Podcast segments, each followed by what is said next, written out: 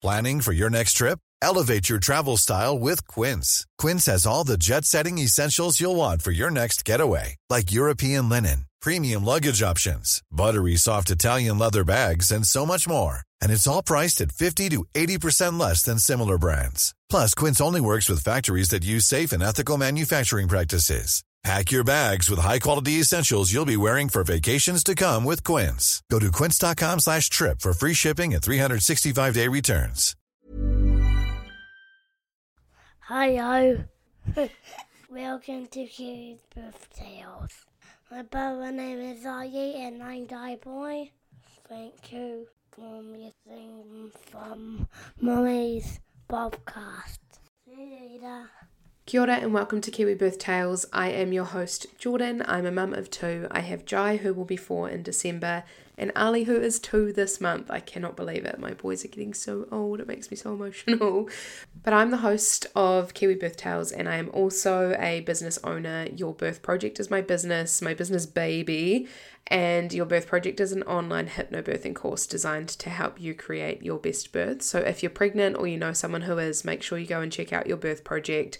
It is going to help you cure all of those thoughts that you might be having that make you feel a little bit anxious about birth, or just give you the knowledge that you need to make informed choices and feel really good about your birth experience afterwards. So make sure you go and check that out. Goodness me, I feel like I've been saying it's been a week or it's been a month for this whole year. Um, it's the 5th of September today when this episode comes out, and honestly, I just, when am I going to get my shit together? I don't know. You tell me, maybe 2024.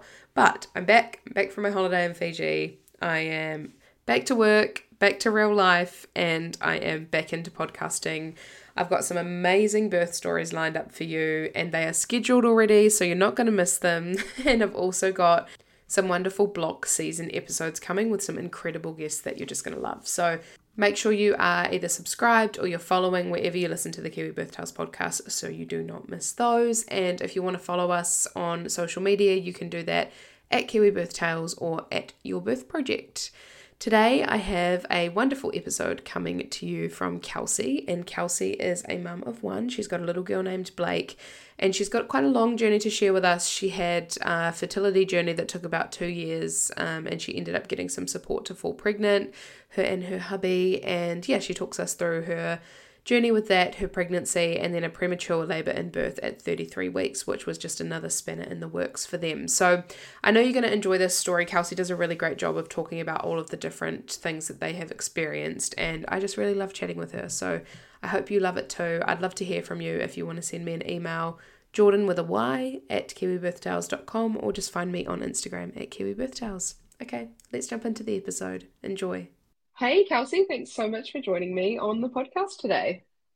Thank you so much for having me. I'm so excited to be on the podcast and share my story. Amazing. I'm excited too.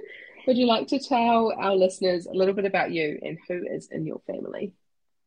Yes, absolutely. So I am Kelsey and I am a first time mum.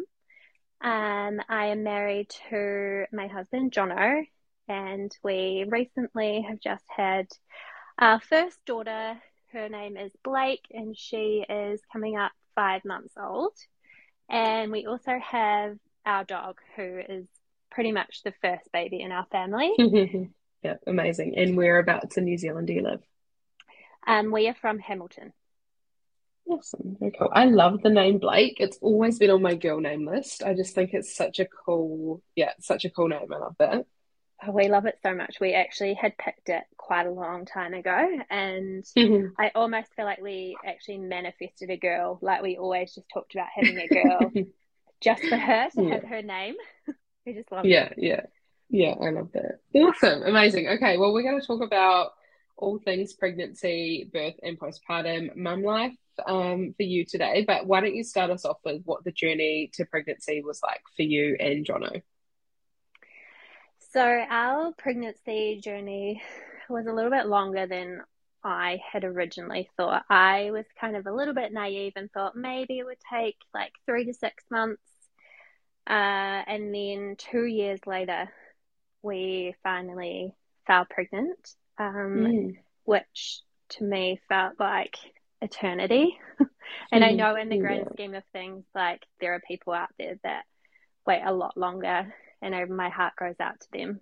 Um, but yeah, just it did feel like quite a long time when we did Yeah. get to getting the positive test. It was just the best thing in the world. Yeah. And if you don't mind me asking, Kelsey, how old are you? I am 32. Okay. Because I know there'll be guests listening that like, you know, um, of all different age groups who are going through sort of similar things. And I think it's always of interest how old you are. So thank you for sharing that. Um, do you want to take us through, I guess, yeah, initially did you come off contraception and you sort of mentioned thinking it would take like three to six months maybe. What sort of happened in that time period? And um, yeah, talk us through your journey with um, trying to get pregnant. Yeah, absolutely. So when we first started trying, it was kind of like my husband was like, "Yep, let's start trying." Um, we weren't necessarily ready, but we were keen to just get started. And then kind of each month went past, and I was like, "Oh, I just, I just feel like there's something not right, but I'm not sure what's going on." And everyone kept saying, "Because at the start we kind of kept our pregnancy journey to ourselves." And then as the months went on, we kind of shared that we were kind of trying for a baby. So then more people kind of got involved and like gave us information. They said around the year mark is when you should start kind of getting worried. So I was like, okay, Mhm. all right, a year, like that feels like forever. Mhm. Um, and then when we did get to that year mark, we went to the doctors and just kind of explained what was going on. And my doctor put a referral into Fertility Associates in Hamilton. And we had to wait a couple of months to get an appointment to go Mm. there as well. So when we finally did get our appointment, it was quite exciting. It just felt like we were steps closer to getting our baby. Mm. And so we went and we talked to a doctor called VP, and he actually said to me, like, I don't really see anything wrong. Like, any, everything that I was going through, he didn't seem to think that there could be something wrong, but he said, I could have endo, and would I be open to having some endo, uh, a laparoscopy, I think it's called. Is that right? Mhm. Mhm. Yeah, so then I got put on the wait list for that as well. So I always felt like the can was being kicked down the road quite a lot. Yeah. Nothing Yeah. happened very quickly, and I'm a very impatient person, and I Mhm. love things to happen very quickly. So it was like I really had to learn patience throughout this whole journey. Yeah. And then, so in December, we finally got our laparoscopy surgery, or I did. They actually found that I did have a little bit of endo, but not a lot. Um, they Mm. said it was basically nothing that would cause us to not fall pregnant, which I found Yeah. really interesting. Did you have other endometriosis symptoms? I just had quite like painful periods, Mhm. but nothing extreme. Yeah, So I kind of thought, Okay. I don't know, like, is that normal? Like to get period pain? I just thought it was normal. Mm. Yeah, yeah. yeah, so then we had that, and then nothing really happened again for a little while. So I was like, okay. And we still hadn't, we, throughout this whole time, we just kept trying naturally in the Mm. hopes that, you know, we'd get signed up to public funding. Because then we did talk to the doctor, and, and he said that because we had been trying for so long, he actually took it from when we first met because I was never on any contraception at all. Mm. So he said that that actually counts as some of the time that we had hadn't been trying, but he put it for our case. Um, Yeah. So then we got points, which then led us to getting publicly funded IVF Mhm. or putting together like a case for that. So then we got on Yeah. that list and we were told that that was going to take two years. Again, someone who's very impatient was like, Mm. oh wow, this is going to take forever. And then we had just kind of decided that that was great that we were on that list, but we weren't going to wait the full two years. Yeah. We just really wanted our baby. so we were going to do it um, privately. Mhm. And then one day I just happened to open my emails and it literally looked like a scam. but it said that we had been invited to join a study and that we would get access to our publicly funded treatment earlier and that we would actually start in like a month or two. And I was like, this cannot be true. Like, there's someone's pranking me. so I, I quickly called my husband. I was like, you'll never guess what's happened. And he was like, nah, it can't be true. Um, but it actually was. Yeah, amazing. And did you like, oh my gosh, I actually know the kind of email you're talking about because I think my friends showed me one before and it actually does look like a scam. So did you call, um, did you call and like try to figure out what's going on here? Yeah, take us through the next steps and um, what happened next. So I immediately emailed back because I was like, if it's a scam, they're probably going to want like some sort of like bank details or yeah. I'm not sure what they're going to want here.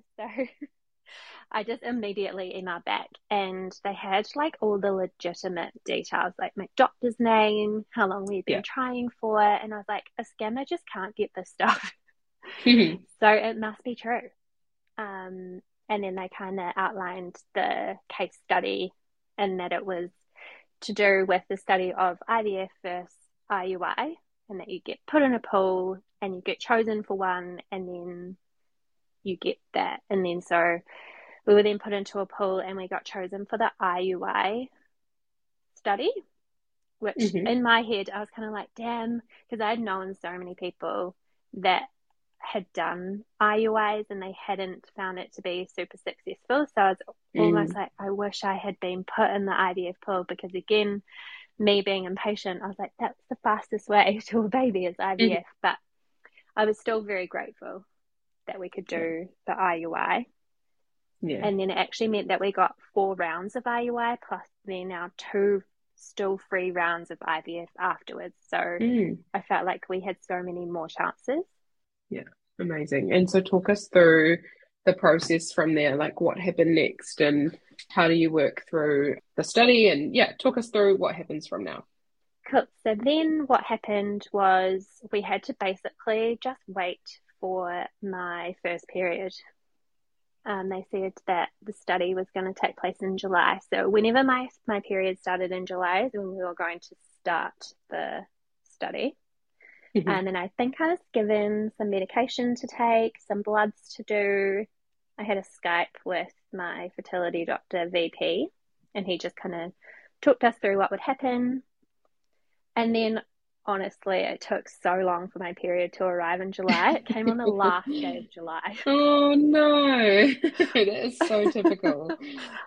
I was like, what are the chances of this? I was like, is it even yeah. going to count? Like, what is going on? Typical when you're waiting for a day. Mm, and then so we began taking, I took some medication and I was being sent in for blood tests quite a lot, which was quite hard because I actually have a phobia of needles. Like, I'm terrified. Mm. When I'd go in, I'd have to get my husband to come with me. I would almost faint, like I'd go white. And he's just looking at me like, oh my gosh, you're so silly. And by the end of it, I was fine with needles.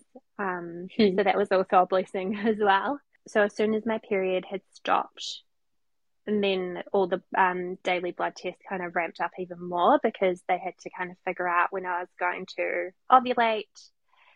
And then I had to go in for scans and check my follicles. And in our first round, they found that I produced too many follicles. So before we could even like complete the full cycle of IUI, it had to be cancelled hmm. because mm. they were just too big and I had too many. So they said if I was to fall pregnant, I could end up with like nine eggs and be pregnant with nine children. Mm, wow. yeah, so that is really yeah. dangerous. Mm. Um, so that was quite heartbreaking because I knew that the whole journey was going to be hard, but I didn't realize how hard it would be. Mm. Like I kind of was hopeful that maybe it would happen on the first round. Um, so when it didn't happen and it was cancelled, I was devastated. I remember calling yeah. my husband. He was actually away on a boys' night, and I just remember calling him like couldn't even really breathe. I was just so so upset that it was mm. kind of over But he's so Yeah. good. He's really positive and he's like, That's okay, we know, like we'll just do another round and we kind of know what we're in for for the next round. Like I knew this is what we were gonna do Hmm. and how it was gonna work. So that was kind of good. Yeah, yeah, yeah, yeah. And how were you feeling like mentally after that, preparing for another round? And yeah, talk us through what happened next. I kind of went into it like a second chance. I was like, okay, here we go. Like we're into round two. We've got four rounds to go. Oh, sorry, four rounds in total. So that's another three rounds. And I just had quite a, I felt like I had quite a positive outlook on it. I felt like I Mm. needed to be positive for myself to get through it in case we Mm. were going to have another round of not working. And then I imagine it would be quite draining, especially Yeah. like IUI is not as intense as IVF. So my heart goes out to all the people who do IVF um, and what that takes on your body. Whereas IUI is just you're taking some medication, you go on for scans, and then at that time I hadn't realized the next part of it. Um, But once we got to the second round, I did feel quite positive, which was great. Yeah. And talk us through the second round um, of IUI. How did it go? And yeah, what happened next? So this was actually this time last year, which now I think back to it is just crazy. Um, Father's Day last year, we actually spent in the blood test place getting bloods done ready for Hmm. the second half of the IUI. So we must have realized that, oh, because what happened for this round is they made my medication like a half dose. So Mhm. that hopefully, in hopes that I would only produce half of the follicles so that I wasn't going to make Yeah. nine babies. Yeah. And then um, we went in and we did the bloods. So then we went in for our scan and we found that I still had a lot of follicles to the point where my doctor had said, You've actually still got a lot of follicles. And at that moment, I was like, Oh no, here we go again. Um, and she said, Our next step would be to quarter the medication. She's like, I've never actually had to do that for anyone yet, but Mm. you may be my first person because you're just still producing too many follicles. So I kind of walked away from that little scan going, oh man, here we go. Um, But Mm. she had said they were quite good sizes and she was just hoping that some of the smaller ones weren't going to grow in the next couple of days, which Yeah. worked out perfectly because they didn't. so we could actually complete the second half of our IUI. And then I remember the day of our IUI. It was such a strange thing because my husband had to like do his part at home and then take in his sample to the clinic and he was like, I can't walk up the stairs with this in my hands. Like I just can't do that. Yeah. he handed it to me, so I'm like walking up the stairs with a brown paper bag. like, hello, here you go. handed his sample over, and then they said that um, you drop it off and you go away, and they clean it and they like just check that it's all okay, and then you come back for the procedure a little bit later on in the morning, which is so interesting. I would love to know what they actually do with. Mm, in that time. Yeah, yeah, yeah. Yeah, yeah. Um, and then so we went away, we had a coffee, and then we went back and like we walk into the room and there's the bed and then you can actually see and I've got pictures and I was looking at it the other day of the little container with the sperm in it which is crazy because now that's our daughter like in the jar Mhm. Yeah. um and then so I lay down and she pretty much just like inserted the sperm she could tell exactly where it needed to be um, I'm not quite like sure how the whole thing works, but Mm. she put it back inside me, like exactly where it needed to be, so it was easier to find for the sperm to swim up. And then she said to me, in one hour's time, the sperm will have met the egg, so you could potentially be pregnant in like an hour's time. And so I remember writing that down. We were quite big Hmm. into manifesting at that time, and at that Yeah. time, actually, I was going for a walk each morning and I was listening to your pod- podcast every morning to manifest and like listen to birth stories and just like get that. myself into the yeah it was so such a beautiful time I actually really look back on it now and because I would go for walks before I started school I'm a school teacher Yeah. um and like the sun was rising and I was listening to your podcast and it was just such a beautiful time Mm. and then, yeah, I feel like we manifested her. So then I wrote down, like, at this time, um, the, the sperm is going to meet the egg and then we'll be pregnant. And then that was it. They just say, you go off. It was a really good procedure. Um, and now the two week wait begins, which was crazy. All this kind of hype. And then you just go away. Yeah, amazing. And talk us through the next steps. So you go home and yeah, what happens over the next few weeks? So then I basically just carried on life. Like I didn't want to think about it too much Mm. because the first round hadn't worked. I was kind of like, if it works, it works. If it doesn't, I know we've still got two rounds, but I'm still trying to be quite hopeful and we were still manifesting. We have a special book that my mum gave me and it's a story called Before You Were Here. And we would read that every morning and would actually read it to our dog. Cute. and then um, about a week later, no, it must have just been before my period was going to start. I think my period was due to start on the Thursday. And on the Saturday, I was kind of like, if I test, it might come up. But I was like, I just want to find out that I'm not pregnant through a test rather than them calling me because you go in for bloods on that Thursday Mm. and they call you. And I was like, I don't want to find out over the phone. So I didn't have any symptoms. I was kind of like, I'll just do a test and I'm sure it will be negative like it has been, but I'll just do it anyway. And so I walked to the dairy, which is hilarious because it's maybe like 800 meters from my house. And Mhm. on my journey to back to my house, because I'm a teacher, I actually have kids at my school that live on the street. And so I'm walking back with a pregnancy test in my hand because I didn't take a bag. So I'm really thankful I didn't bump into anybody. And then my husband, he's a real estate agent, so he was actually going out for a really big day of work. Um, so he was like, I'm going out for the day. And then I just popped into the bathroom and I did a test, and that was just before he left. And I walked out, and when I first glanced at it, I thought it was negative. So I just put it down and then I said goodbye to him. And then I went back for some reason. I don't even know why I went back. Hmm. And I looked at it and there was a faint line. And I was like, no, it can't be. and so I brought it out to the lounge and I looked at it again. And I said to my dog, George, I was like, George, I think I'm pregnant. he must have just looked at me like, what are you talking about? Oh my gosh, amazing. I can so relate to like telling your dog important news. so I feel like they're, they're the first ones to find out lots of stuff. Um, but I can't imagine it gave you too much of a reaction. So what did you do next? And then I took about seven more tests because I was like, is it just an indent line? Like, I'm not sure because it was really faint.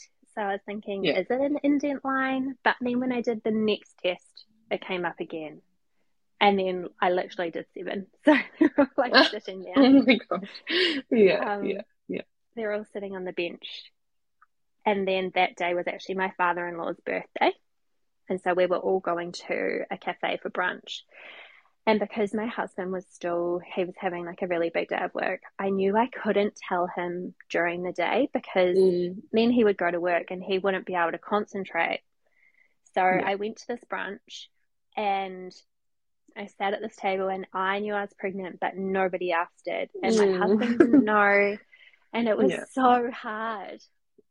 It was really hard. It was like the longest day of my life. yeah.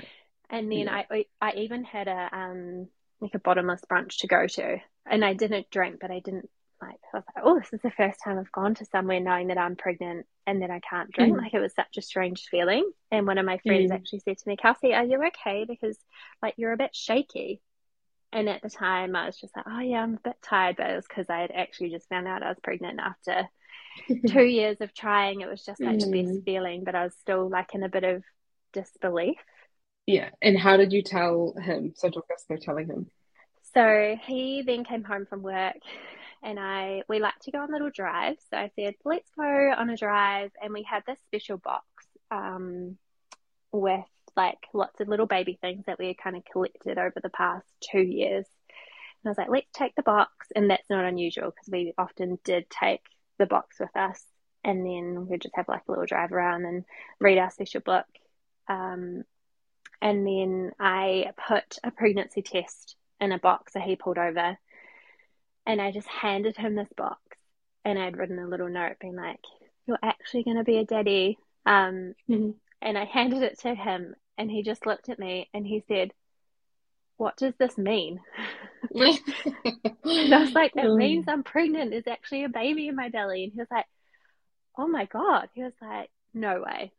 And I think he was in quite a lot of shock as well. yeah, yeah. But it was really yeah. special. Yeah, amazing. It's so cool and so nice. Like, obviously, yeah, after having a long period of trying for a baby that you've finally seen that positive line in a pregnancy test and yeah just amazing to hear and i can't wait to hear the rest of it so talk us through um, yeah your first trimester how were you feeling did you decide to go with a midwife for your care um, yeah talk us through those first sort of 10 to 12 weeks so immediately after I found out I was pregnant, I had kind of been listening to your podcast and I'd also talked to some of my friends and I knew that it was sometimes kind of hard to find a midwife. So I got onto mm. that straight away just because I really wanted to find someone who aligned with what I was kind of mm. wanting for my birth. And so I found my special midwife who is now basically like a member of my family. Like I love her so much. She's in all of yeah. my family group chats. Um, I meet her for coffee regularly she's just such a special person. So I was really mm, grateful that I had someone, yeah, someone really lovely. And then yeah. at about week five, I'm pretty sure it was pretty much week five, bang on. So I woke up and I found some spotting. Um, and so I called my midwife straight away and she sent me in for a scan. But because I was only five weeks, mm. they actually couldn't see anything at all. Like yeah. it was just too early which was also a little bit scary. Like, yeah, it was just you want to go in and see stuff, and because I was a first time mm. I just had no idea what you should see or what you shouldn't see. So that was scary. But I also went in for blood tests, and they could see that my HCG levels were still rising and doubling as they should. So they said that was yeah. a really positive sign. But I didn't actually stop spotting until week nine. So every time I went to the bathroom, it was a little bit scary. Like, mm. was it going to get heavier? Was this going to be kind of the end? Like I was just very not sure, and it was just quite a scary time. Yeah, yeah. And then one Wednesday, I actually had really like quite heavy spotting. Mm. And that really made my heart just drop. Yeah. So I remember I was in Te Awamutu, where my family is, and I live in Hamilton. So I drove back. I was calling the scan places. I think I must have been about seven weeks then. Um, was calling them like, can I come in for a scan? Um, but my midwife said the best way to kind of look at it at the moment is through blood tests. So mm-hmm. I went in for some more blood tests and they were fine. And in between then, bang on six weeks, my morning sickness just kicked off. and so that was kind of reassuring to me because yeah. from every day from week six until week 17, I spewed every morning. Oh my god. it's like reassuring, but you're like, couldn't there be another symptom? yes, yeah, absolutely. And it was always at the same time. Like I couldn't get out of bed without mm. feeling sick. So then I'd have a piece of toast and my coffee. And then I would get up to go and have a shower to get ready for work. And then I'd spew. Or I'd just be sitting here and I'd be like, I'm going to spew. A couple mm. of times I didn't even make it to the bathroom mm. because it was just that bad.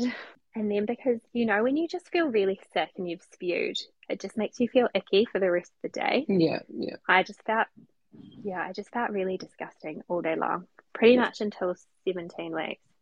Mm. Yeah, yeah.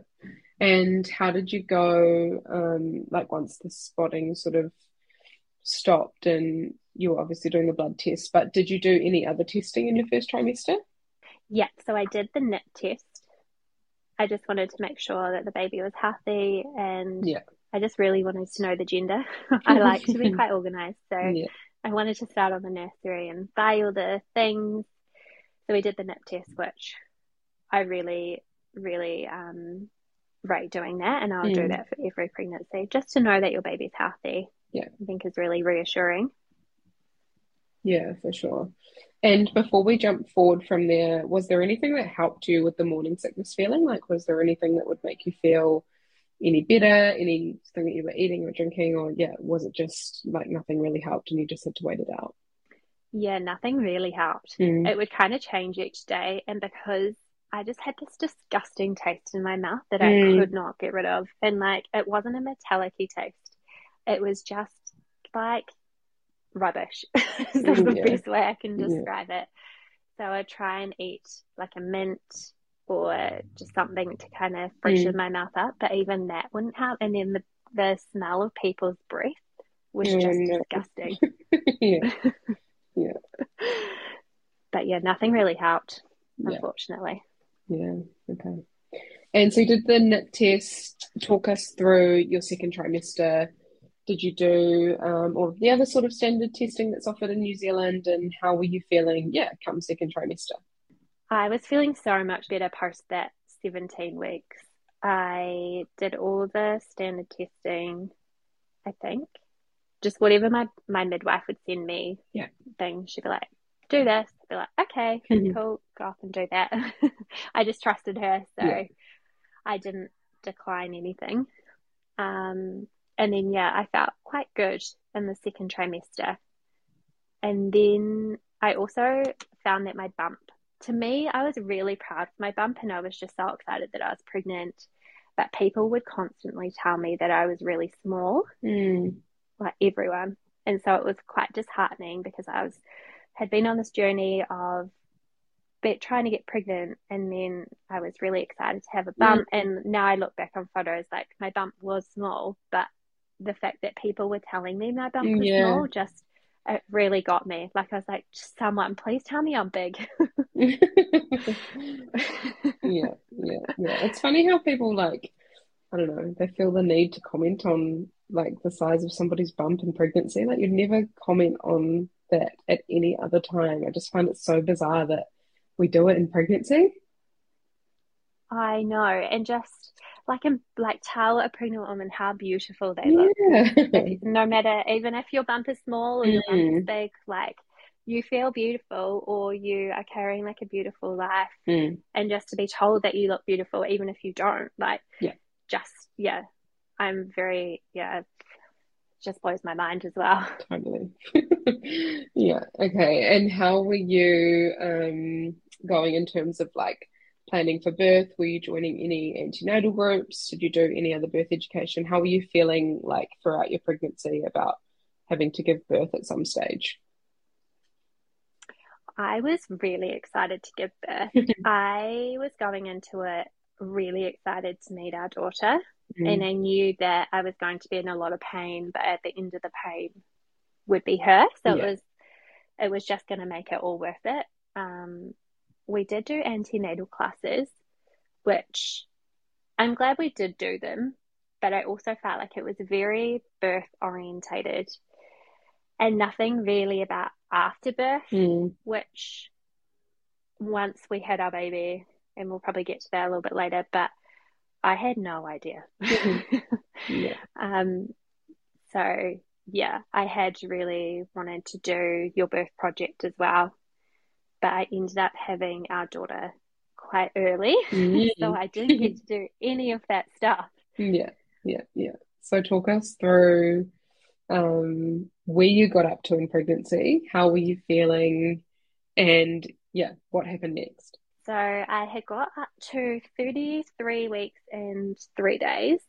And before that, like I had really been manifesting uh, birth center birth. I Mhm. had talked to my midwife quite a lot about it. And I said, I really want to be at um, a place called Waterford here in Hamilton. Yeah. And so we had went around, we had actually, like I've got pictures of the birth room. We were planning on birth room two in Waterford. Mhm. Um, I had taken pictures of the room and I was really trying to manifest that that's where I was going to be. I was really keen to be there. So I had said to my husband, like, I don't want any drugs. I don't want an epidural because that, that means that I have to go to the hospital for an epidural. So I want to try and do it naturally mm-hmm. or with gas or whatever I could at the birth centre. And so we'd been talking a lot about that, but he had said to me, just remember that things can go differently. So just be open. And so had my midwife, and I was like, yeah, that's okay. I, I understand. And I know that we're close to the hospital. So if anything did need to happen, we can just go there. Or if we end up there, it'll be fine. Yeah. And then all of a sudden, at 33 weeks and three days, that all very quickly changed. yeah, it was Easter weekend, Easter Sunday morning, basically. It was 2 a.m. in the morning, and I just got up to go to the bathroom. And I heard this popping sound. I was like, surely that can't be. Like, it's just too early. I was like, nah, it just, nah, it's not. You're making things up. Like, mm-hmm. go back to bed. So I got back into bed and I lay there and it just felt like I was peeing myself, but I definitely wasn't peeing myself. And I was like, uh oh, this is not good. Mm. So I got up, got to my dresser, got a spare change of clothes, and then I got changed, which now I look back on was such a silly idea because that wasn't really going to change anything. I was going to, my waters weren't going to stop after just a little bit, but I had no idea. Um, and literally by the time I put my new clothes on, they were wet again anyway. Yeah. yeah. Um, Hiring for your small business? If you're not looking for professionals on LinkedIn, you're looking in the wrong place. That's like looking for your car keys in a fish tank. LinkedIn helps you hire professionals you can't find anywhere else, even those who aren't actively searching for a new job but might be open to the perfect role. In a given month, over 70% of LinkedIn users don't even visit other leading job sites. So start looking in the right place. With LinkedIn, you can hire professionals like a professional. Post your free job on linkedin.com slash people today. And then I woke up my husband and I was like, darling, something weird has happened. And he was so calm. He was just like, oh, what's going on? Like, are mm. you okay? And I really thought that he would freak out because we were still so early. We mm. hadn't prepared so much stuff. We'd been away at the beach, so nothing was organized.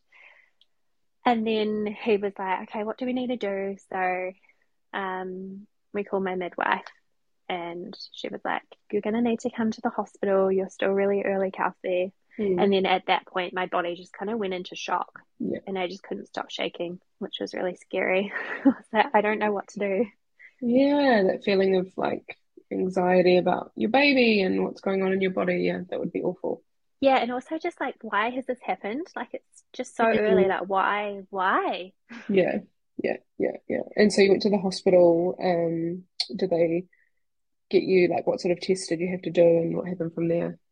so we got to the hospital and my midwife met me at the doors, which was so reassuring because she just gave me a big hug, um, took me into the room, and she tested for the waters, like the liquid, just to check that it was actually my waters mm-hmm. that had broken. But before she even did the test, she was like, Kelsey, I can see this is your waters because it's like a pinky kind mm-hmm. of color. Mm-hmm.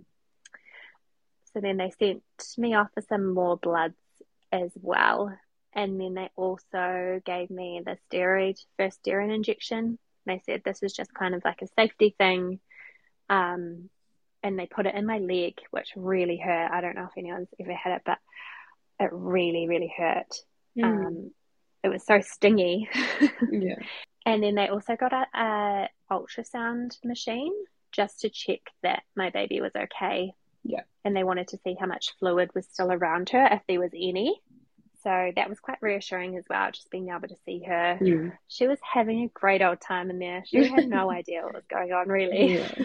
and then by the time this all happened, um, it was about 5 a.m. by the time they said nothing's really happening. They could kind of see some contractions going on on the machine when they put the belts around my belly, but um, they said nothing's happening, so you're just going to go up to the ward, which was a bit crazy. Mm. Um, and when we had been talking to the people down because we were in labour and delivery when we first got there, I said like, when am I actually going to be able to go home? And someone said to me, You're not going home until 37 weeks. Mm. And I was like, That's crazy. I'm only 33 weeks. Like, that's over a month in hospital, Yeah.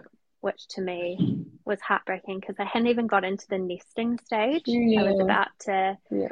it was school holidays, so I was really excited to kind of do some stuff then, and then I was going to go back to work for a, a couple of days, Mhm. and then I was actually going to be on maternity leave, and you just have this strong urge to nest, and I Mhm. just really wanted to nest, and I Yeah. didn't get to do it, Yeah. but that's okay. Um, and then yeah, they sent me up to the ward, woke up in the morning, and they said nothing had happened, so I was just going to stay in for a a couple of days or a couple of weeks. Just they didn't really have any idea of how long I'd stay there for. So then on that Sunday morning, a doctor came and said that I was going to get a iron transfusion because some of my bloods had come back quite low.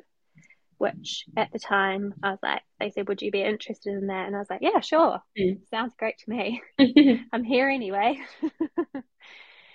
and then so I had that, and then for the next like two nights, nothing really happened. Like I had some mild contractions overnight, but they gave me some like some stronger than paracetamol drugs. I want to say codeine, but it might not be the one that they Yeah, gave me. yeah. Um, and they said if you can sleep through that, you're not in labor. So I was like, okay, great. I'm kind of sleeping through this, so I can't be in labor. Yeah. and it kind of changed each day with the different midwives coming up. Like the care very much changed. They were so lovely up there, though. It was quite a, like a beautiful experience, even though it was not what I really wanted. Yeah. The people who were looking after me were so beautiful. And then on the Tuesday, it all changed. Like it was just crazy. Someone in the in the morning, the doctor and some nurses came and said to me, "You're going to go home tomorrow because in the first 48 hours after your waters break, that's when you're most at risk at going into labor. And if nothing happens after then, then you probably will be okay." Yeah. And so the doctor came around and said to me, You are going to go home tomorrow. And then someone after that came and gave me my induction date, Mm. which was going to be the 11th of May. So I was like, Great, I'm going to go home for a month. I can nest. Like I was just like, Oh my gosh, I can nest my home. Like I can get every little bit Yeah. perfect.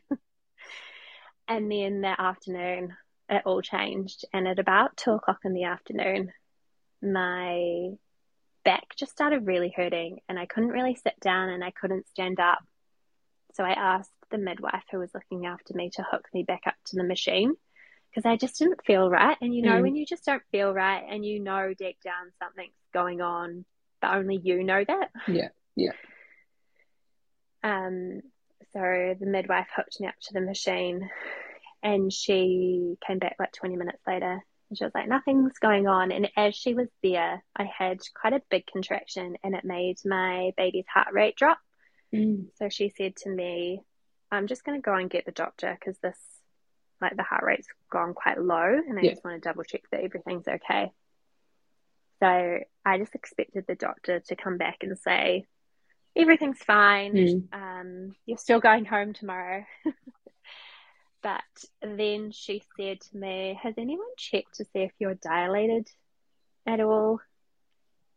And I was like, No, no one has checked me. Not like since I've come into the hospital at all. Mm. So from that time to now, haven't even been checked, which you'd think maybe they would check it, but I'm Mm. not sure. Mm.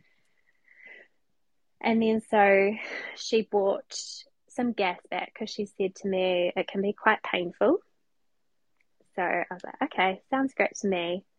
And she put me on the gas and then she said, You are six centimeters dilated. Oh my gosh. I was like, I was like, what the heck? Because just before that nurse had said, I'm going to go and get the doctor, she said to me, by looking at the screen and your contractions, you're definitely not in labor.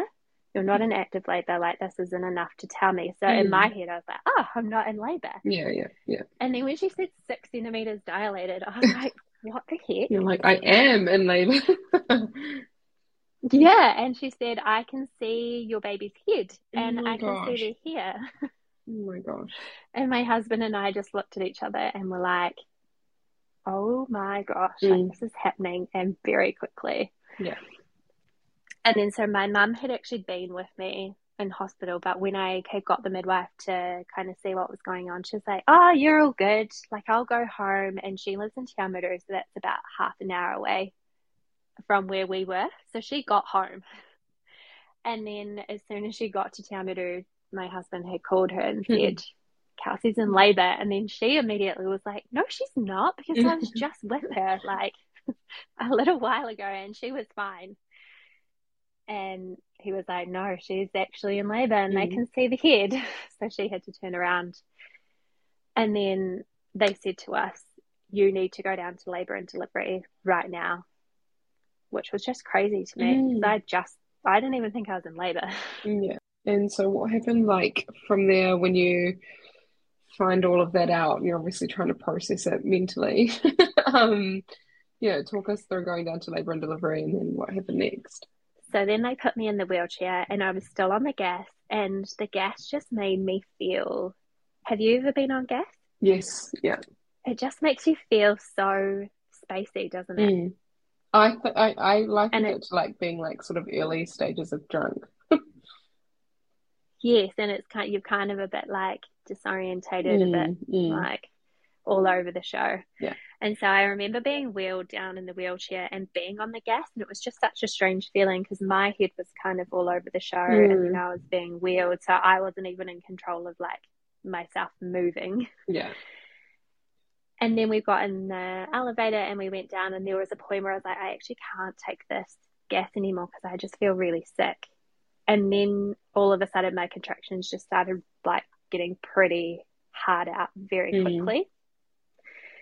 And we got to the room, and I said to them, I need to push. And they just looked at me and they said, Can you not? We haven't even set up the room yet. and I was like, No, I really need to push. Like, I can feel her head, it's right there. And they were like, We don't have anything ready. Can you just please hold off Mm. on pushing? And so, and then my midwife arrived because she also had no idea that I was in labor. So I was so thankful that she was able to make it. Mm. Um, and then the room just suddenly filled up with a lot of people because my daughter was so early. It was 33 weeks and five days. I guess they have to kind of take lots of precautions and Yeah. make sure there's kind of a person from each area ready to go and jump into action Yeah. if they did need. So then the room was full. Like I imagined my birth to be at the birth centre with just my Mm. husband Mm. and my midwife and my mum and his mum. But it was like so different, which was okay. Like I was okay with it. It was quite positive in the end, Yeah, yeah. even though she was so early.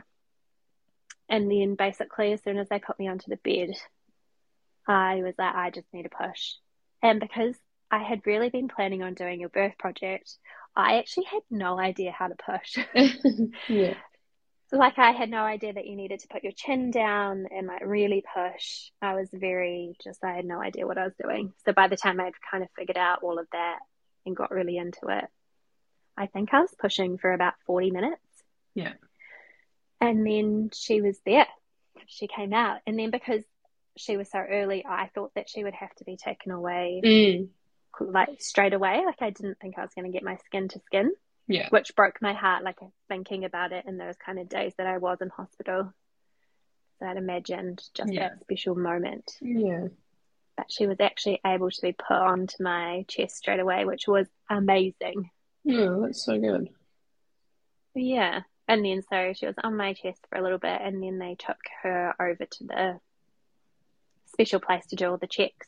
Yeah. And then because she was doing so amazing, she actually got to come back for more skin to Mhm. skin, which was just incredible. Yeah. Considering she was so early.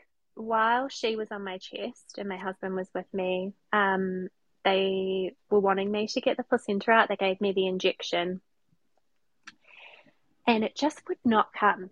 Like it was like I was like, I've done all this hard work of pushing. Surely this placenta must just be like from what people had said, Mm. you don't really like you can feel it, but it's not too bad. So I was Yeah. thinking this is going to be all right. Like I'll just get it out and like we'll just continue on.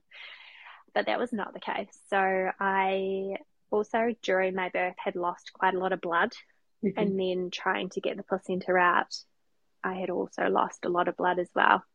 And so they were constantly like picking up um, like big paper towel type things and like Mm. weighing the blood that I was losing. So that was like coming past me. And I also have like a, I just get funnier brown blood as well. Yeah. So that was going past me to be weighed so that they could check it. Um, and it just wouldn't come. So then the doctor actually had me in the bathroom, like on the rails in the bathroom, like squatting to try and get my placenta out, Mm. which just it wouldn't come either.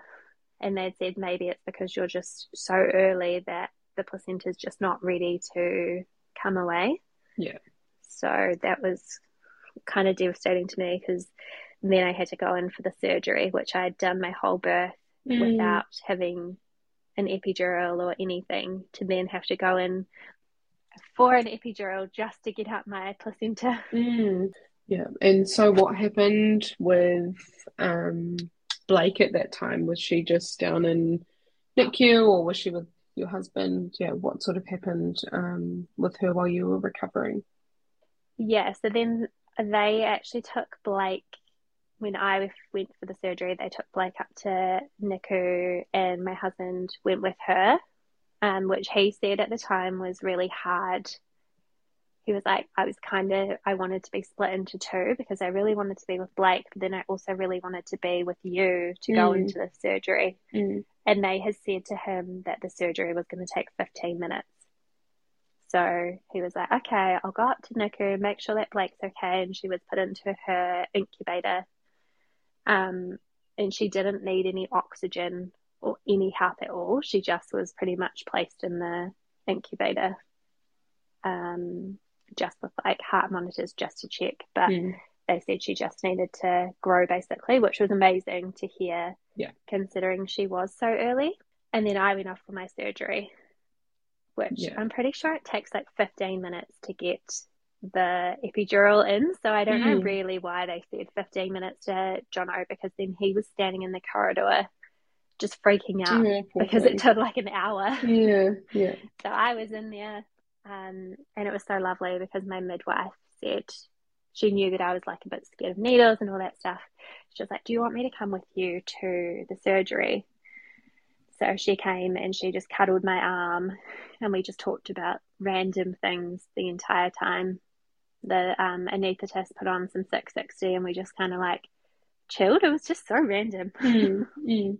And then when they did try and get the placenta away, it still wouldn't come. So the surgeon like had her hand right up there and was pretty much like tugging at it for quite some time and it just still wouldn't come.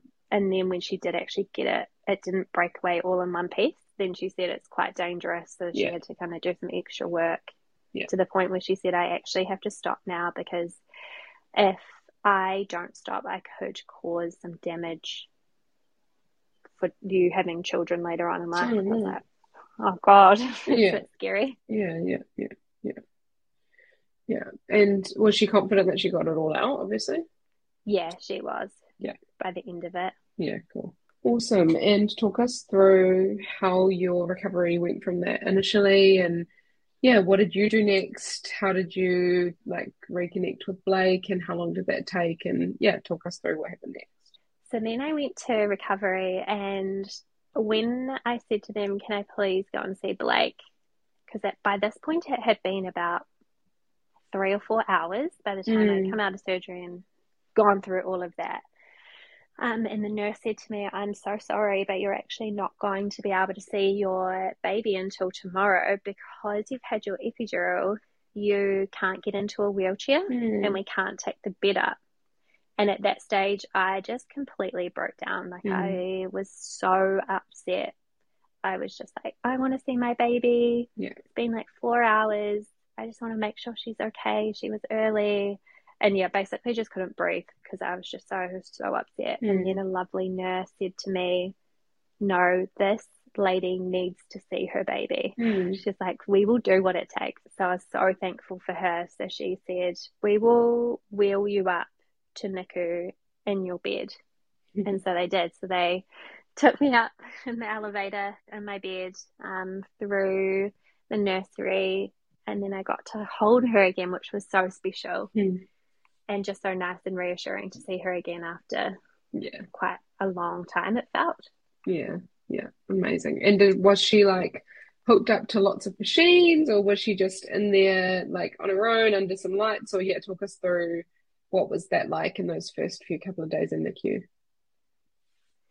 Yeah, so when she was in the incubator, she only had just the monitors that they need to have on when they are in there. So they Yeah. had some heart just to keep um, track of her heart. I think she might have had an oxygen one as well, just because she was so early. And then I think that was it. So pretty much just in the incubator. Mm. Oh, and then she had a um, feeding tube as well.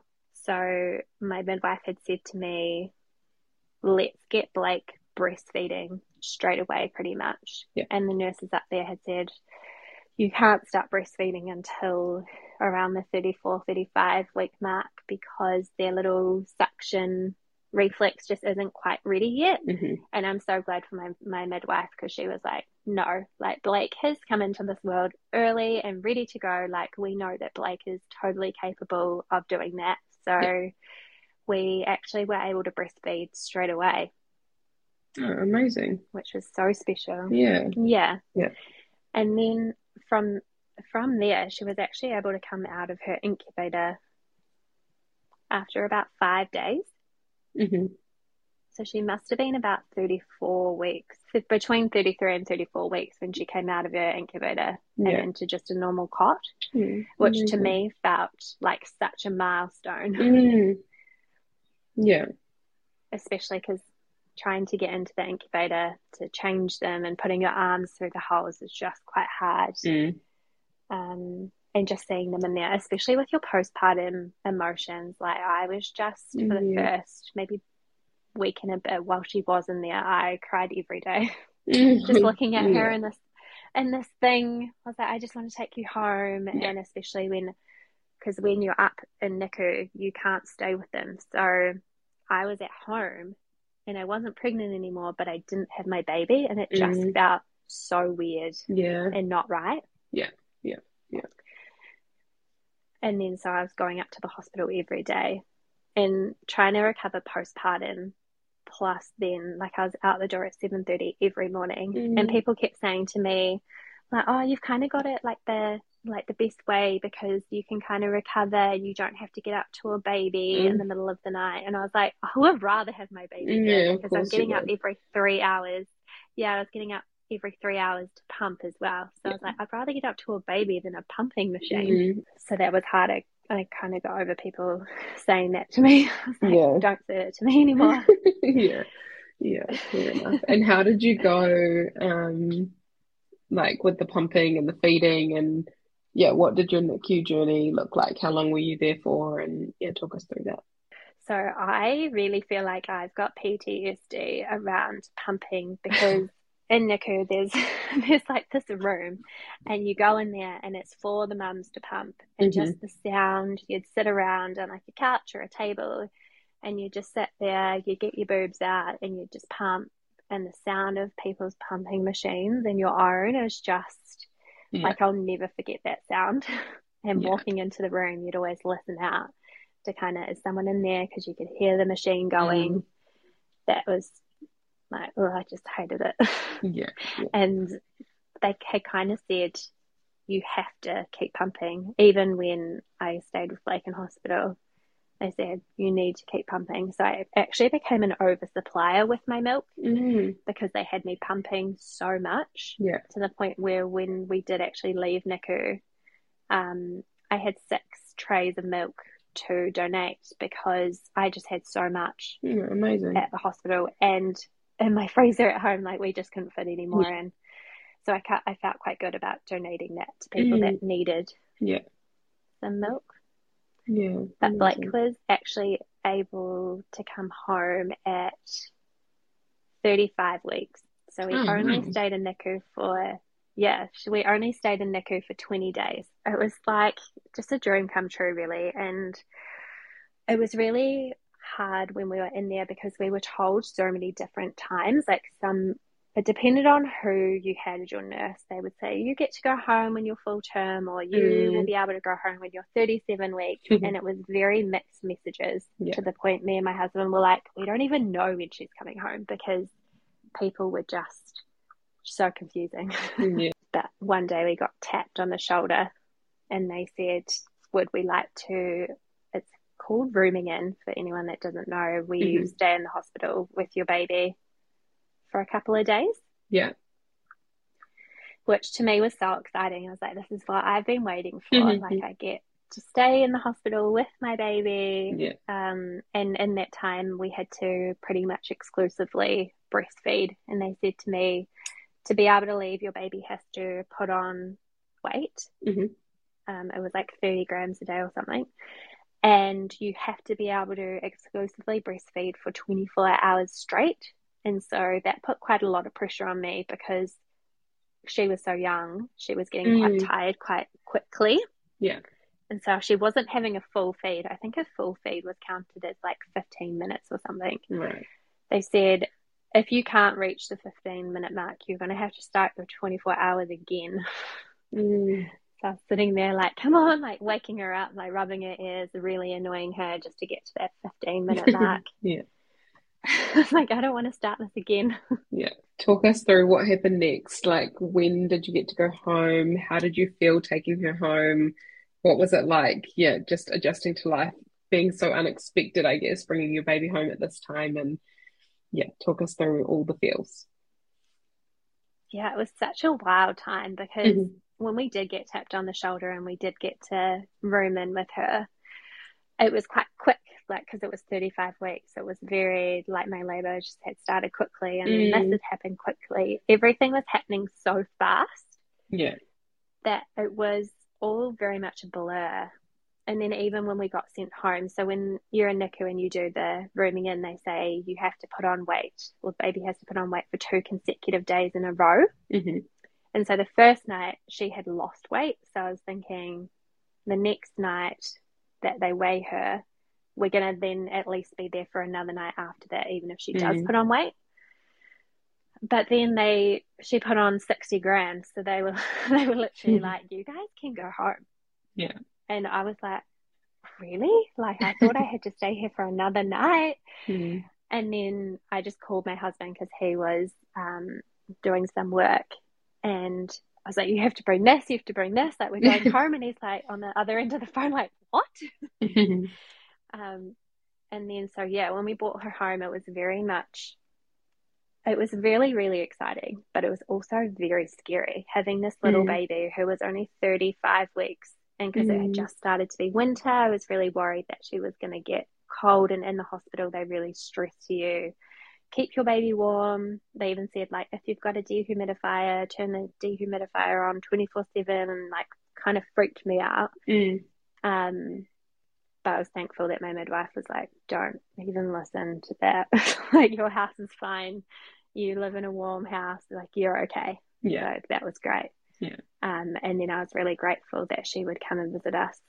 She, as soon as we got home the very next morning at eight o'clock in the morning, she came to check on us Mhm. to make sure that we were okay. Yeah, amazing. And how did you find, yeah, I guess the next few weeks and adjusting to life as a mum and recovering from birth? Talk us through what life has been like since.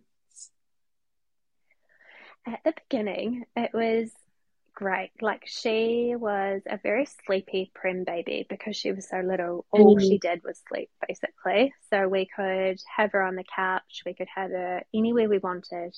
We'd go out to cafes and she would sleep the entire time. Um, and then all of a sudden, she just kind of woke up to the world. But before that, we actually, when we were in NICU, we were given a nipple shield Mhm. to help because she was so small. They, this nurse had said it'll make it really easy for Blake to breastfeed. So I was like, okay, sounds great. Like you guys know. Um, and then we've actually been stuck on that nipple shield ever since we've left the Mhm. hospital. Like we're still on it now, and we just cannot get off it. Yeah. Which has been quite a hard journey because the nipple shield is so annoying. I don't know if you've ever used one, but so annoying. it's so annoying. I did use one for both the boys, and yeah, they are really annoying. It's just like having to get it out, isn't it? And then like sliding around and just the inconvenience rather than just like getting your boob out. yeah. yeah. Um, so that's been probably one little struggle for us um, to the point where I had a lactation consultant come and just see if she could help. Uh, and she kind of looked at Blake and looked at her feeding, and she said, I actually think that Blake's got a tongue tie. So mm. we went in for tongue tie surgery thinking that that would help. But because it had kind of been so long, Blake's actually adjusted her suck to the nipple shield. Yeah. And so she, instead of doing like the whole, I think is it a wave that they're meant to do with their tongue? Yes. Yeah. Um, she goes in and out. So even if she was to latch properly onto my boob, she wouldn't actually really know how to suck properly. Mm-hmm. I've just kind of accepted that that's our journey and that it is what it is. Mm. And for the next pregnancy, I will definitely not use a nipple shield mm. if I hmm. don't have to. Yeah, try to avoid them. It's funny, eh? Like, I yeah, I had to use the nipple shield like for different reasons, and I feel like you can become really reliant on it, but they are just such a hassle, and like having to clean them all the time. It's just yeah, so annoying. Yes, and getting it out like now yes. I just keep it down my bra. yeah, yeah, it's just such a pain. Yeah, yeah. And how did you find, um, yeah, like your physical recovery and, um, like obviously quite an intense surgery after birth. So how did you find you felt physically? I physically found it definitely while I was going up to NICU quite hard. Mm. Um, I was doing quite a lot of walking because at the hospital you have to walk, park your car so far away and then mm. walk up mm. to NICU and then back constantly. Um, but I also found that that maybe had sped up my recovery because I had just kind of got back into it straight away. That after like two weeks, I like felt fine mm. which was great. And I even had a second, second degree tear because when Blake was born, she was posterior and transverse. Oh, wow. So even though she was so small, I still tore. But I had said to my midwife, I was like, I don't even know where the um, tear is. Like, I can't even feel it. She was mm. like, hmm. oh, that's great. Amazing. She's like, I can tell you where it is. yeah, yeah, yeah. Awesome. And I know Blake is, you know, about five months old now. So talk us through how you've adjusted to mum life, what it's been like for you and Jono, sort of as a couple, and yeah, what would you share about your sort of postpartum experience or the last five months being a mum? I have just loved being a mum. I guess because yeah. I had um, been on the journey for so long, I just feel so grateful that we finally have her. It's definitely had some challenging times, especially mm. when she woke up basically to the world from yeah. being a prem baby and she just wouldn't sleep. She was getting very overstimulated by mm. our house just from being in our house. I guess maybe her eyes just started to kind of be able to see a bit more and she would get like these crazy eyes that would look around our house and then she would become very overtired within like five minutes. It was yeah crazy. Um, so we went from having a very sleepy baby to a very overstimulated baby quite mm. quickly. Mm. But now she's settled in and she's, you would never know she was prem. And we just love her so much. My husband has been so great at helping out. So because she was finding it quite hard to sleep during the day, he had actually started taking her for for walks for her afternoon nap mm-hmm. um, every single day to give me a break. He was like, I know that like throughout the day when he's at work, it's really hard. So he would come home, take her for a walk just so that I could get the house ready or just have a bath and just like even lie on the couch and do nothing, which I really appreciated because going into that night shift of up every three hours mm. and just like having some energy for that, I feel like that made a huge difference for my mental health. Mm, amazing. Well, is there anything else, Kelsey, that you want to share about your story? Anything that we've missed, or yeah, you feel like we haven't covered? Um, I did actually write down the like the midwife care, how when we were in NICU, my midwife was our looking after us while we were in hospital. But then, so that time it started from when Blake was born. Mm-hmm. And then, so when she actually came home, we only had her for three weeks, which was quite hard because in that stage she was very much a sleepy prem baby. And then by the Mm. time we actually got to like the newborn struggles Yeah. and things that we really needed some help with, she wasn't there anymore. I was really lucky that actually she was my friend now and that I could still ask her, but I didn't want to ask her because I felt bad because my time Yeah. had ended with her Yeah, yeah. and I knew she was there. So I found that really hard. Hmm.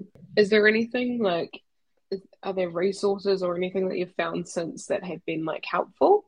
Really, just listening to podcasts Mm. or talking to my sister in law. She is amazing. She's like a Mhm. baby whisperer. yeah. And so just pretty much talking to and listening to people for some help. But there was not really any resource. Like we had a hospital nurse come out and help us um, for a little bit each week. So then I was quite busy because I had my Mm. midwife come for the first three weeks, plus a hospital nurse. And then we had Plunket at one stage. There was like a whole heap of people. Mm. But then they all stopped. And then it was just us Yeah. in the newborn stage. Yeah. But yeah, that was hard. And then the other thing that I found quite hard with having a prem baby is the corrected age. So when your baby's Mm. taken from their due date, like all the milestones and stuff that we are going through, it's so hard to know where she's actually at because Right. technically she's actually only three months old Yeah. based off my due date, but she's five months old, but she's not either of those. She's like somewhere in the middle, and I just find it so confusing. Yeah, yeah, that is confusing. I think um, I find it confusing too. I'm like, what are you talking about? What does that actually mean? Yeah. Yeah, yeah, Yeah. And even things like the sleep regression that they talk Yeah. about, like I have no idea when that's going to hit because we're kind of close to that or past that. It's just, yeah, little things that you kind of, Mm, you just have no idea about. we'll just Yeah. wing it. We'll just go through whenever we do. for sure. I feel like that's what parenting is. Just making it, Yes. hoping for the best. Yeah. Yeah, Yes, absolutely. yeah, amazing. Well, thank you so much, Kelsey, for coming on the podcast and sharing your story with me today. I have really loved talking to you. I know there'll be lots of people that connect with, you know, one part of your story, if not more. And yeah, I just think I'm super grateful that you were willing to share. So thank you. Thank you so much for having me. Thanks so much for tuning into this week's episode of Kiwi Birth Tales. I hope you have enjoyed it. I am so grateful that you choose to have me in your ears every week, and yeah, just super grateful that you are here. A reminder if you're pregnant or you know someone who is, make sure you go and check out your birth project. Your birth project is going to help you create your best birth no matter what kind of birth you want to have. So make sure you go and have a look at that. I will be back with another amazing birth story very soon. So make sure you hit subscribe or follow wherever you're listening and you get the notifications when the next episode is out. We will talk soon. Enjoy the rest of your day or night wherever you are in the world. Hey, it's Paige DeSorbo from Giggly Squad. High quality fashion without the price tag. Say hello to Quince. I'm snagging high-end essentials like cozy cashmere sweaters, sleek leather jackets, fine jewelry, and so much more. With Quince being 50 to 80% less than similar brands. And they partner with factories that prioritize safe, ethical, and responsible manufacturing. I love that. Luxury quality within reach. Go to quince.com slash style to get free shipping and 365 day returns on your next order. Quince.com slash style.